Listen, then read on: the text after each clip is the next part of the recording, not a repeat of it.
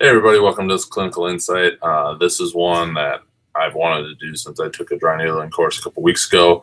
Um, it was kind of mind blowing for me. Um, it was based around chiropractic, but uh, with that, I still think it's unbelievably helpful.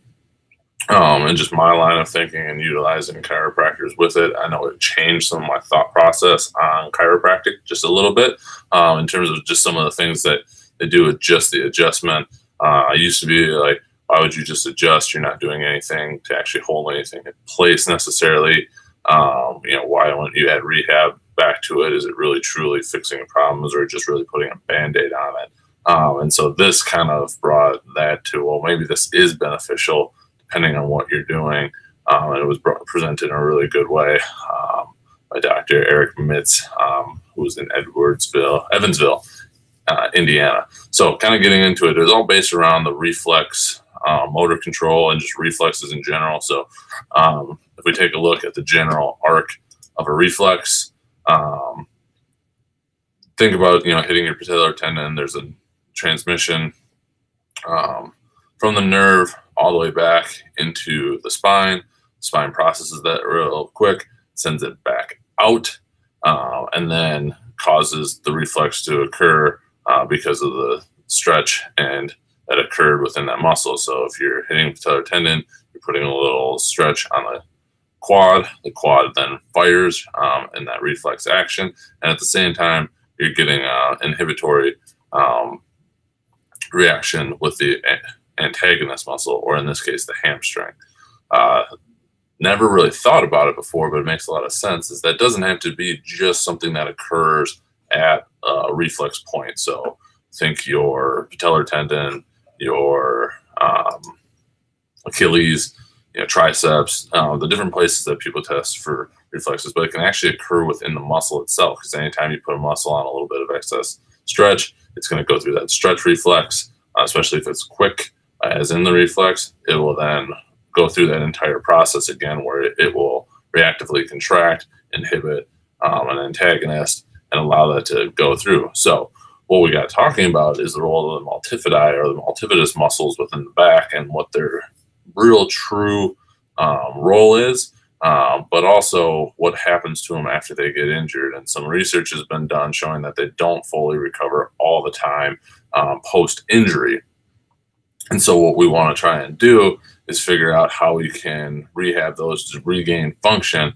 But we're going to have to deal with that because you have a long and wide ranging group of people that are get hurt um, with their low back pain, but it could be chronic where they're able to handle some more high intensity things because it's not um, super new and you know something that they've adapted to. But you also have people that um, are highly acute and really couldn't handle any load. So what we kind of talked about, which I thought was interesting, is looking at something like putting a reflex type stimulus on the muscle um, by doing something like a kettlebell swing, where you're having to control that muscle in a relatively high velocity, or control that movement in a relatively high velocity way, uh, which is going to go in, in theory, put a little bit of that um, stretch reflex on those little tiny multifidi muscles, and the other ones of the spine, which will then get the little reflex to activate them and stimulate them in order to try and get uh, that process firing again makes sense. But again, not everybody's ready for a kettlebell swing right after a back injury.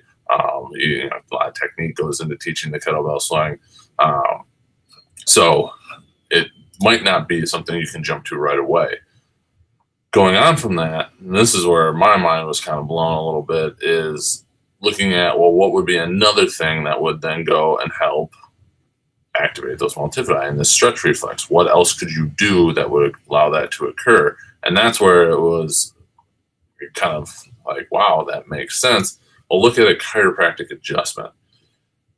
done correctly, and in this they're talking about a high velocity, very quick but low amplitude. You're not going for a large full adjustment. You're looking at just um, making sure that you get enough of a stretch reflex within those muscles by kind of that localized but high velocity because you've got to get it to go quick. Again, think of the reflex hammer on the patellar tendon.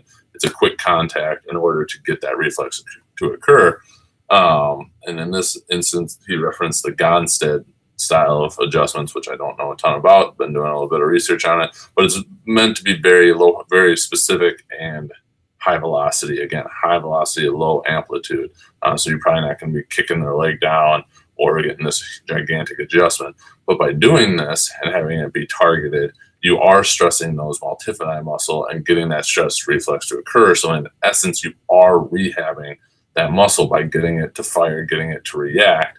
And in theory, can help start your process back of reducing pain, restoring function, and really trying to get people back to where they need to be um, with uh, these this type of injury.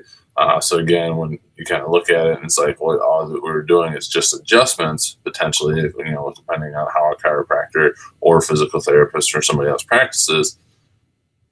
You really were potentially getting rehab in to help restart the process.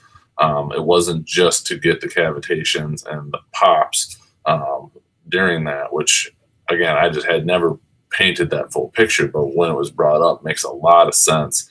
Um, and so it was really interesting that you could potentially use that. And was, he gave a great case about doing it daily for a week uh, on a very acute um, injury um, that they looked at through diagnostic imaging, MRI, to make sure um, that that's what they were dealing with. But with that and then stabilization throughout the rest of the day to not overstress that by putting in a corset brace um, allowed that person to get back and really get into more functional um, aggressive rehab um, in the next week, in the week or two following, which then allowed them to progress back to what they were trying to do competition wise.